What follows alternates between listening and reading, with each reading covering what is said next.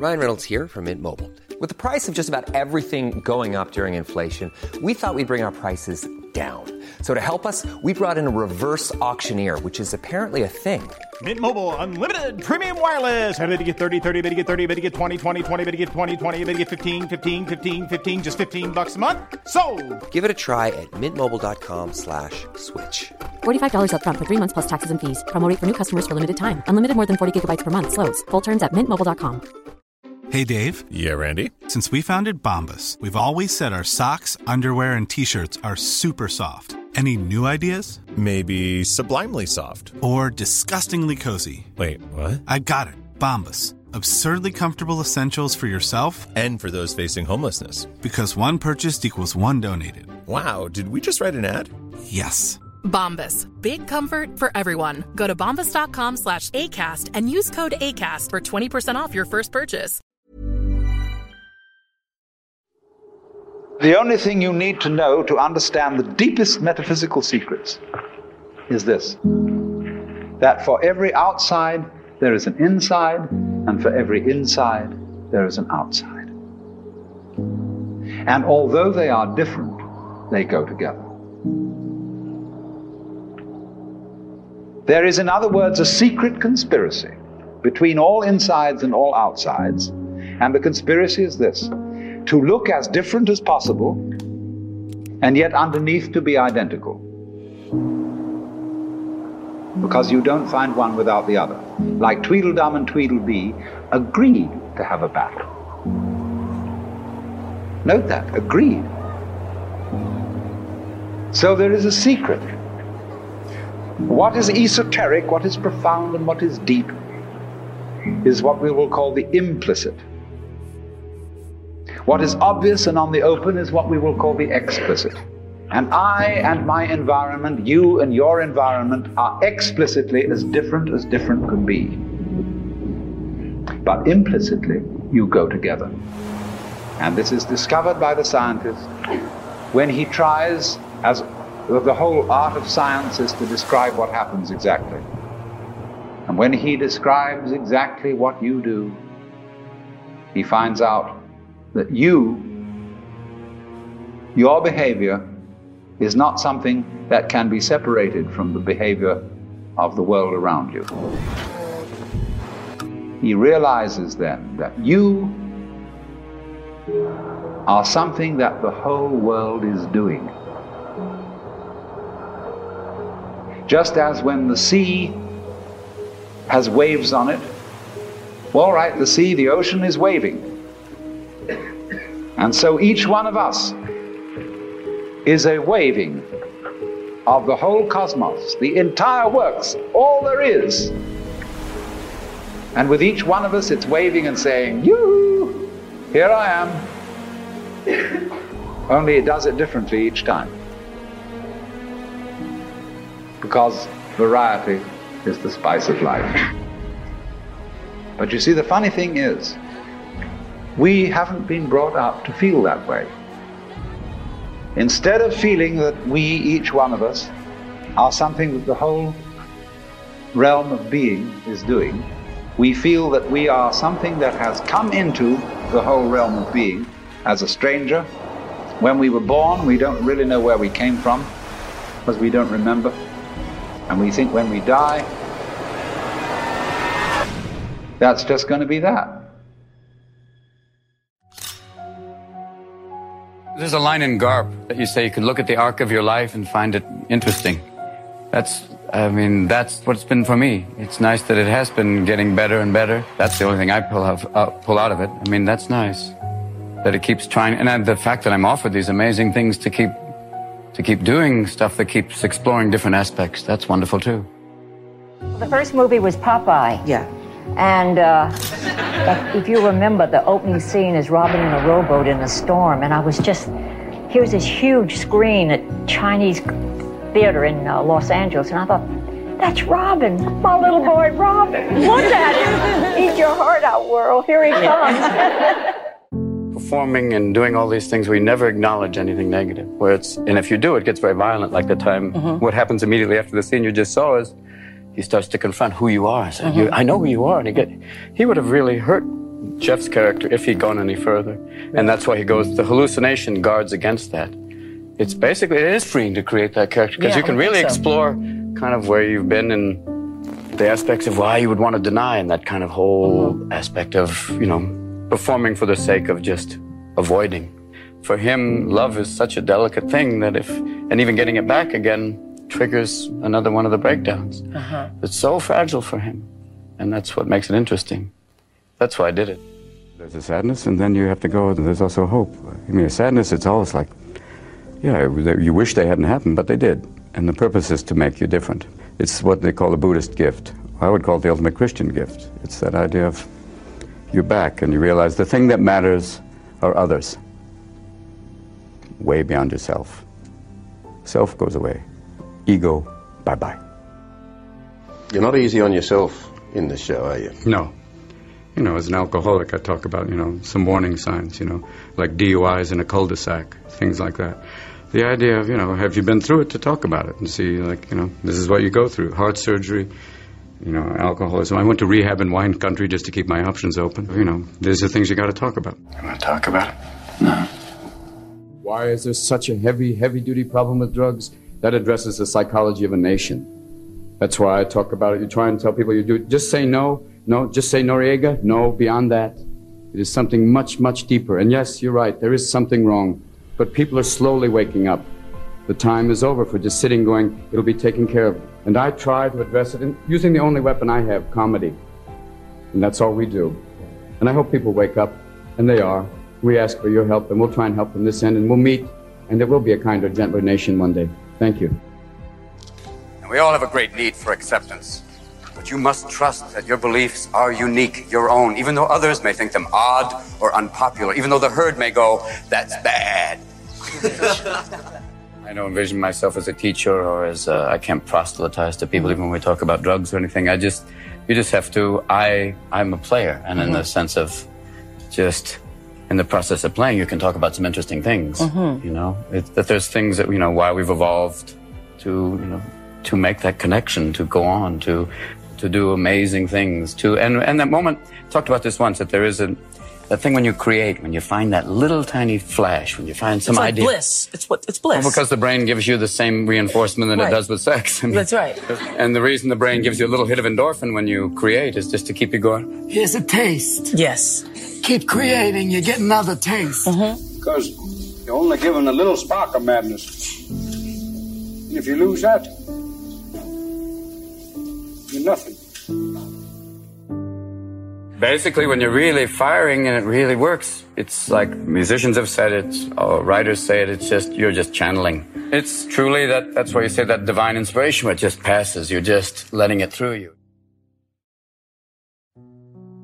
I just wanted to ask Robin real quick about what's his favorite type of movie in terms of ones that make social impacts or ones that are fun, loving, like Aladdin, for example. They both. I mean, I, I love doing both of them because I think in their own way they both have some effect.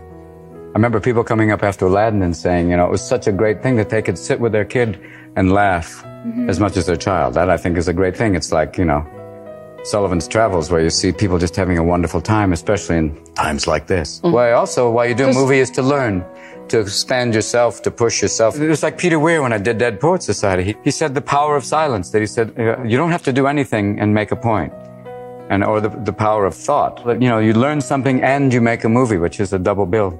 Yeah, and you get paid. but it's, I mean, that if the truth is, if they knew it, I'd probably do it for much less. I don't know how much value I have in this universe, but I do know that I made a few people happier than they would have been without me. And as long as I know that, I'm as rich as I ever need to be. I mean, you know, some movies you do for money, and those are the dangerous ones. Hmm. Old dogs. We'll talk later. but the idea that you do those and you go, and you know why you're making them. It's a kids' comedy. You know it's going to be silly, and you know that's going to be up for grabs. But with something like World's Greatest Dad, it's like, no, you do it as a labor of love, and you do it with friends who you feel like you can do it with, and say, hey, we're both in this together, and that's kind of wonderful. They're all done with this kind of love. You know, you you you, you commit to it, and you go, whatever happens, I'm in. I'm proud of it. That's always what I want to do. Is to try different things and kind of always change perceptions and, and change the rhythm. You can yeah break up. It's it is a rhythm. It's basically saying okay now we hit it you know that and then you know hit a little harder and then back off and then go berserk like you know with the the stand up which is just free form and then come back and play something so controlled like in one hour photo. Those are all possible and having that that range really helps. For me, it's great and but having great friends and family that yeah. just make life extraordinary and a world to still go out and see and learn about, which is yeah. most important of all. Just look at your own life and just realize what, what things are precious to you. That's what I did when I was doing it. You know, I would come home and just realize how extraordinary that there is, you have heaven in front of you. That idea that you have, look around and see the precious things, the connection with family, friends, you know, the, the, the things in your, and the people especially in your life. My kids are extraordinary. Did they go through rough times? Yeah, but you come out the other side and go, God, they're so amazing. I'm just, I'm so blessed. I would hope that there would be, if there was an afterlife, that would have the places that I, or at least a version of the places I've grown that I think are extraordinary here. Mountains, lakes, forests, beaches with perfect curl. Um, but also, I mean, a place almost like Venice. I mean, there's times in Venice to me, I've been there when I just go, my God, what a glorious city. And, and even New York in spring, where you can go, there's times in every different place that you've been where you say, this is, this is paradise, or this is extraordinary. I would hope that there'd be something like that. And most of all, I would hope you would come in contact with extraordinary people, like the ones I've met in life. The powerful play goes on, and you may contribute a verse. What will your verse be?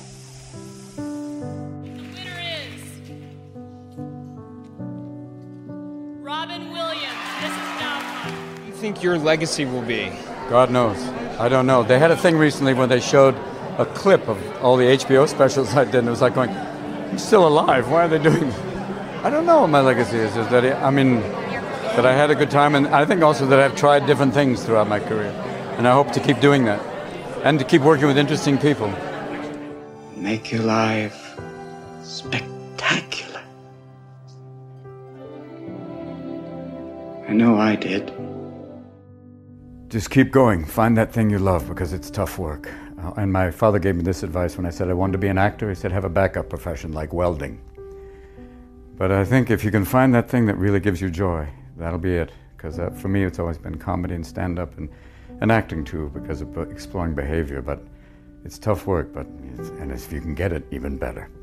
Realize there are a lot, a lot of amazing people out there to be grateful for, and a loving God. And that, other than that, good luck. That's what life is about.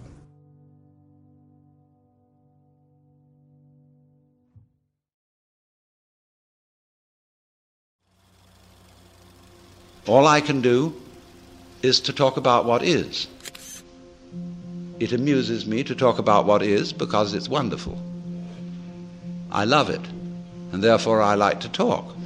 So this is not on a, you see, this is the whole approach here is not to convert you not to make you over, not to improve you, but for you to discover that if you really knew the way you are,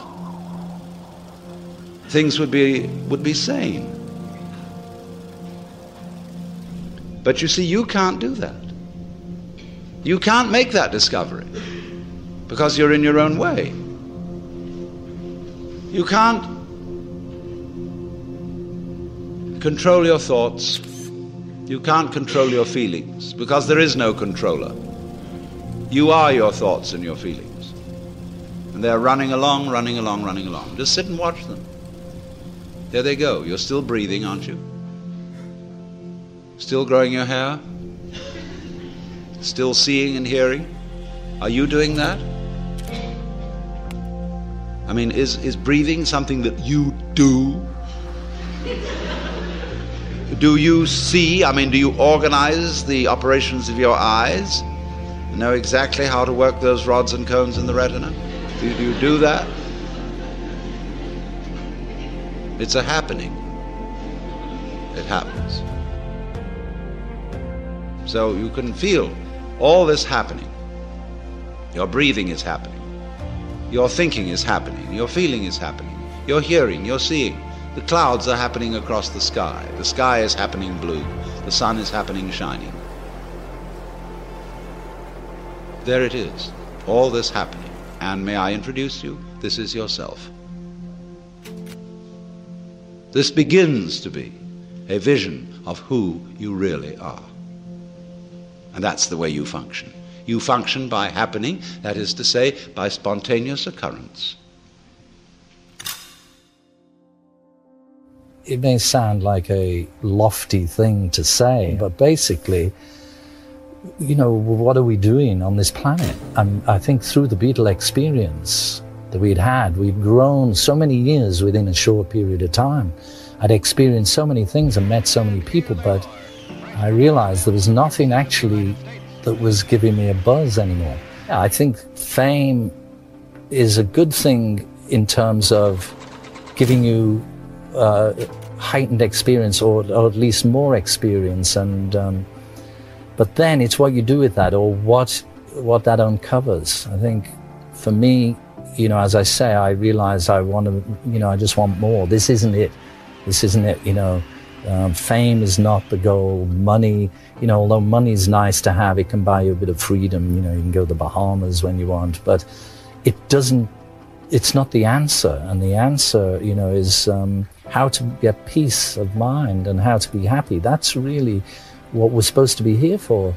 And uh, the difficult thing is that we all go through our lives and through our days and we don't experience bliss. And, you know, it's a very subtle thing. And uh, to experience that and to be able to know how to do that is uh, something you don't just stumble across. You've got to search for it. Did you experience bliss on stage or in the studio? Um, in a way, did performing put you in touch with, with that with that bliss? Well, we had happiness at times, and you know, not the kind of bliss I mean, where every atom of your body is just buzzing. You know, because it's again, it's beyond the mind. It's like you know, it's it's when there's no thought involved. That, I mean, it's it's a really tricky thing to try to um, to get to that stage because it means controlling the mind and being able to transcend the relative states of consciousness, waking, sleeping, dreaming, which is all we, we really know. Uh, but there is another state that um, goes beyond all that, and it's in that state that's where, you know, the bliss and the knowledge, uh, you know, that that's available is.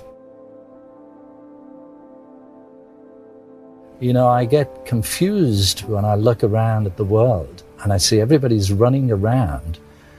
And, you know, as Bob Dylan said, he not busy being born is busy dying. And yet nobody's trying to figure out what's the cause of death and what happens when you die. I mean, that to me is the only thing really that's of any importance. The rest is all secondary. Do you think pop musicians are afraid to deal with subjects that are so big, or it just doesn't occur to them, or do people think, oh, it's not commercial enough? Who wants to talk about life itself?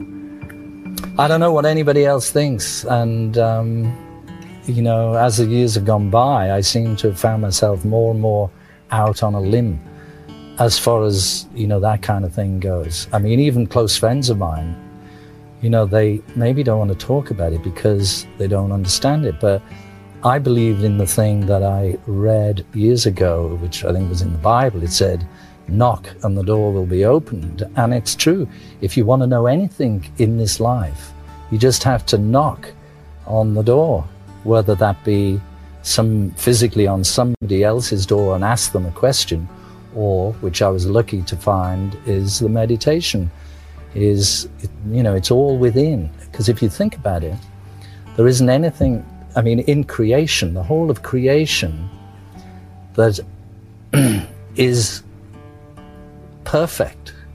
You know, there is nothing that goes wrong with nature, only what man does, then it goes wrong. But we are made of that thing. The very essence of our being, of every atom in our body, is made from this perfect knowledge, this perfect consciousness.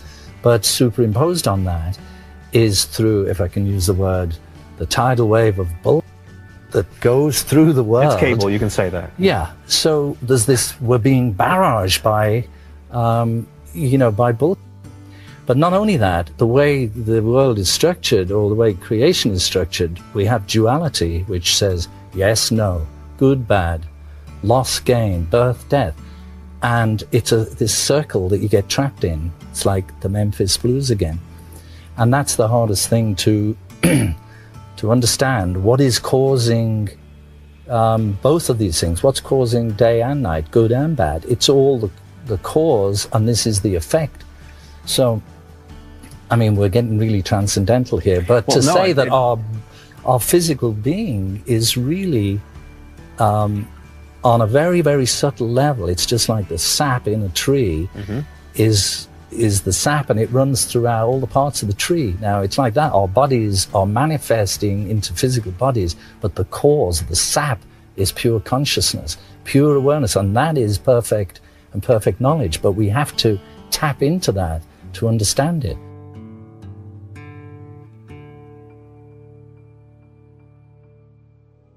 You know, in, in England, you always get, um, as far as I was concerned, the left, the center, and the right, they're all really the same.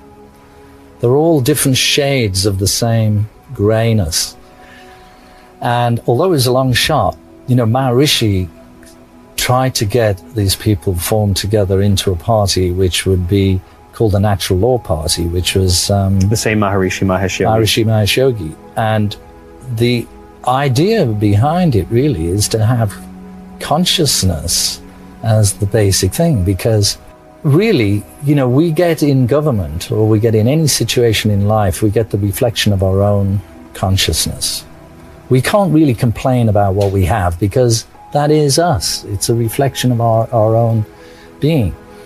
Now, if we could have um, people who are actually conscious in a spiritual sense, then all the underlying problems to society, I mean, it wouldn't be able to change just overnight, but over a generation or two generations, you could have things where, for instance, say in England, and I'm sure it's the same here, you get disease. So you've got a lot of expenditure on hospitals and on fixing up people who have disease.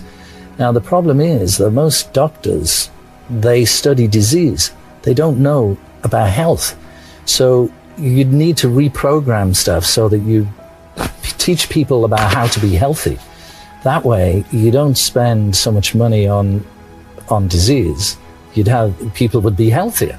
You wouldn't have such a you know requirement for you know all this all the various things that take up all the money. You'd be able to use that money for something else. So the natural law that operates on this planet or in the universe, everything, as I said earlier, everything works in a perfect order. And there's a scheme to things which has a certain intelligence that drives it and makes everything work. Now, if we as individuals could go to that level of consciousness where we can bring it into our being, and as Maharishi Mahesh Yogi once said, for a forest to be green, each tree must be green. So it's no use just one or two people being, you know, like this. You'd have to make the whole of society if they had that understanding. And that's what I think really you'd have to, you know, school people. Um, right from being children, teach people about their health, about their bodies, about consciousness, because it's all to do with consciousness.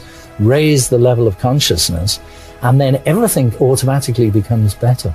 Do you think it can happen, or do you think people are totally on autopilot too much? It, it can happen, but it's something which will take a long, long time, generations of people. I mean, if you look now, just through, say, from the 60s or the 50s, um, there's a lot more people, thanks to, say, Indian music, thanks to rock and roll music, uh, who have got much more understanding. You go out there on the street now, you can find Indian spice shops, Indian restaurants, and places to go for yoga, for meditation. There's a much higher awareness generally uh, on those kind of things. And so it is seeping through. I mean, where did all the really good hippies go when they all dropped out? I think a lot of them are, you know, have, you know, brought up, there's probably two generations of kids now who are much more um, open to that type of consciousness and they've been brought up by,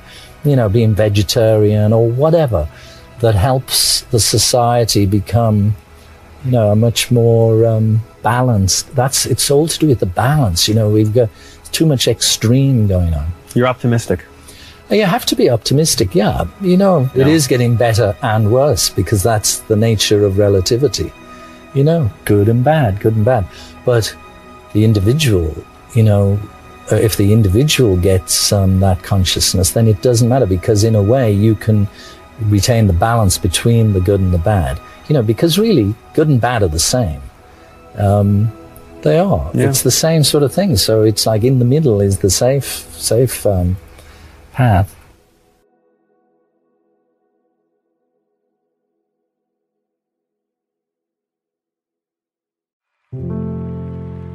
The biggest ego trip going is getting rid of your ego. And the joke of it all is your ego doesn't exist. There's nothing to get rid of. It's an illusion. I don't exist. So uh, they're all characters that I played. Jim Carrey was a less uh, intentional character. Right. Because I thought I was just building something that people would like, but it was a character.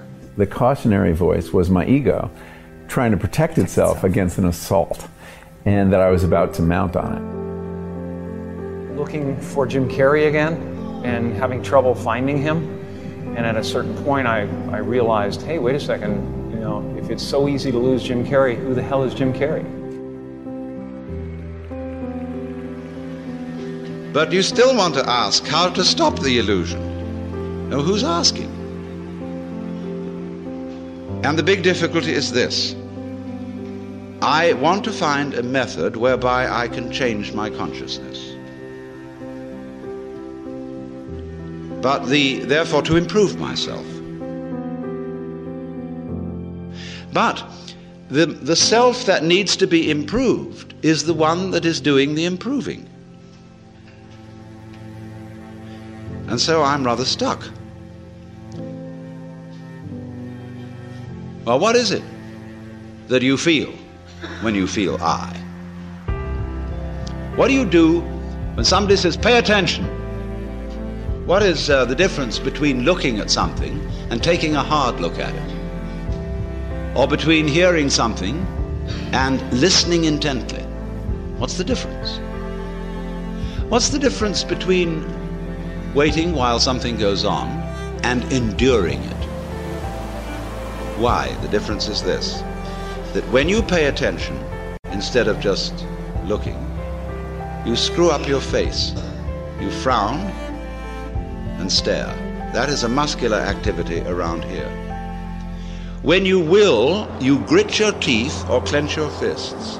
When you endure or control yourself, you pull yourself together physically, and therefore you get uptight.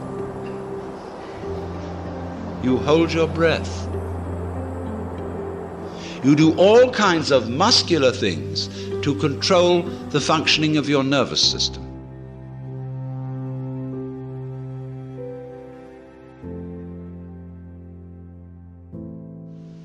And none of them have the slightest effect on the proper operation of the nervous system.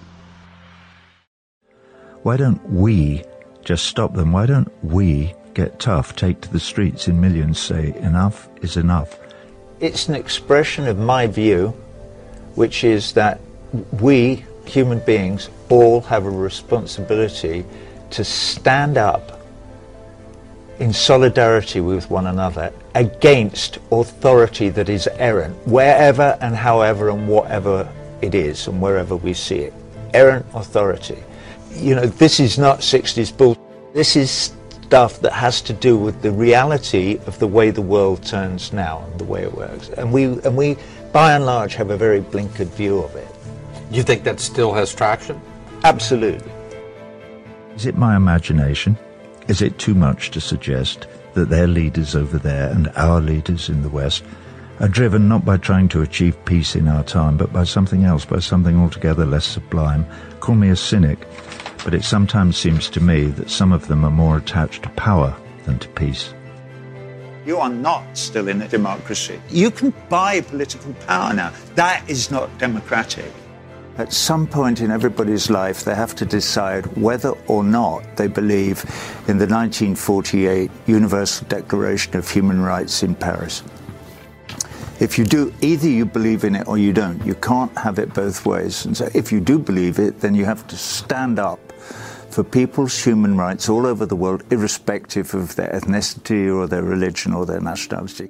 We're all human beings and we behave differently by accidents of our birth. The walls that divide us are created accidentally. And in consequence, they are reversible. Once we understand that they're only like us, we're just people who are born in different parts of the world, we don't have collateral damage anymore. We no longer allow the headlong rush to maximize the bottom line. We say that other things that are more important. Wish You Were Here is about the, the world is a confusing place and that uh, it's difficult to find a reality that one can grasp wholeheartedly. The thing that I attach to most powerfully in my life is my humanity and that of other people.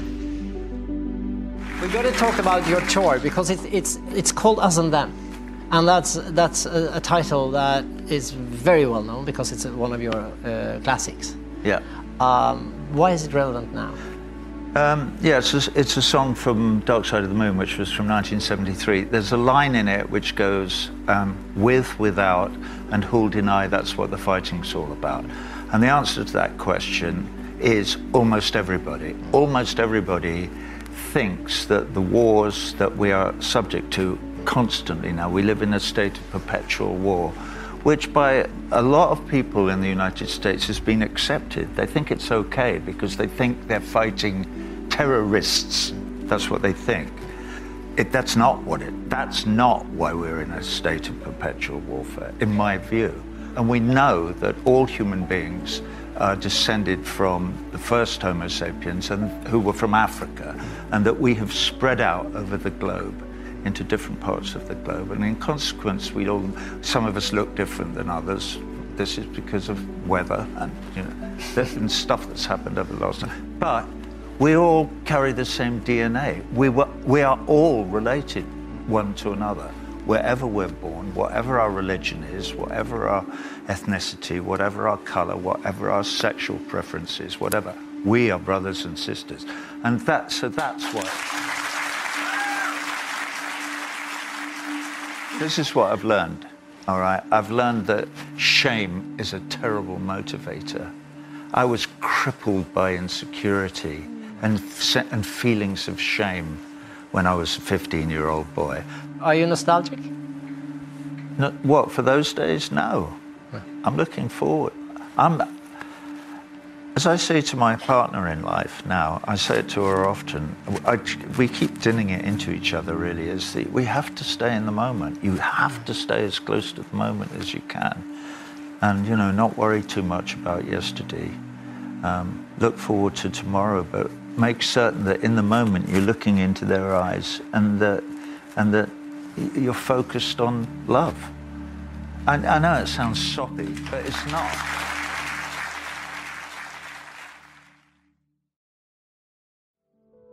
One would need to persuade the good people of the United States of America that they somehow need to wrest the power that resides uh, with the very, very wealthy back to the rest of you or the rest of them in order that you could, for instance, have a mainstream media that reports news from around the world rather than providing um, 24 hour entertainment in order to sell soap powder, which is, which is with all due respect, and it, there's not a great deal of respect you can give to even, even some of the considered august bodies, some of the broadsheets. You know, the New York Times is now just a mouthpiece for the government, so is the Wall Street Journal. So, so um, but the, the people would have to wait.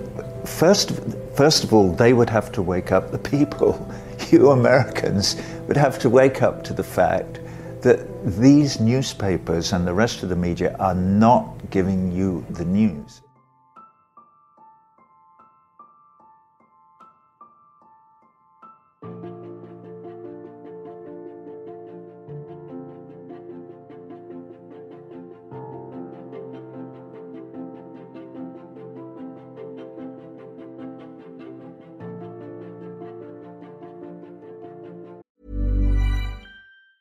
Hi, I'm Daniel, founder of Pretty Litter. Did you know cats tend to hide symptoms of sickness and pain? I learned this the hard way after losing my cat, Gingy. So I created Pretty Litter, a health monitoring litter that helps detect early signs of illness by changing colors, saving you money and potentially your cat's life. Pretty Litter is veterinarian developed, and it's the easiest way to keep tabs on your fur baby's health right at home. Go to prettylitter.com and use code ACAST for 20% off your first order and a free cat toy. Terms and conditions apply. See site for details. Mom deserves the best, and there's no better place to shop for Mother's Day than Whole Foods Market. They're your destination for unbeatable savings, from premium gifts to show-stopping flowers and irresistible desserts. Start by saving 33% with Prime on all body care and candles. Then get a 15-stem bunch of tulips for just $9.99 each with Prime. Round out Mom's menu with festive rosé, irresistible berry chantilly cake, and more special treats. Come celebrate Mother's Day at Whole Foods Market.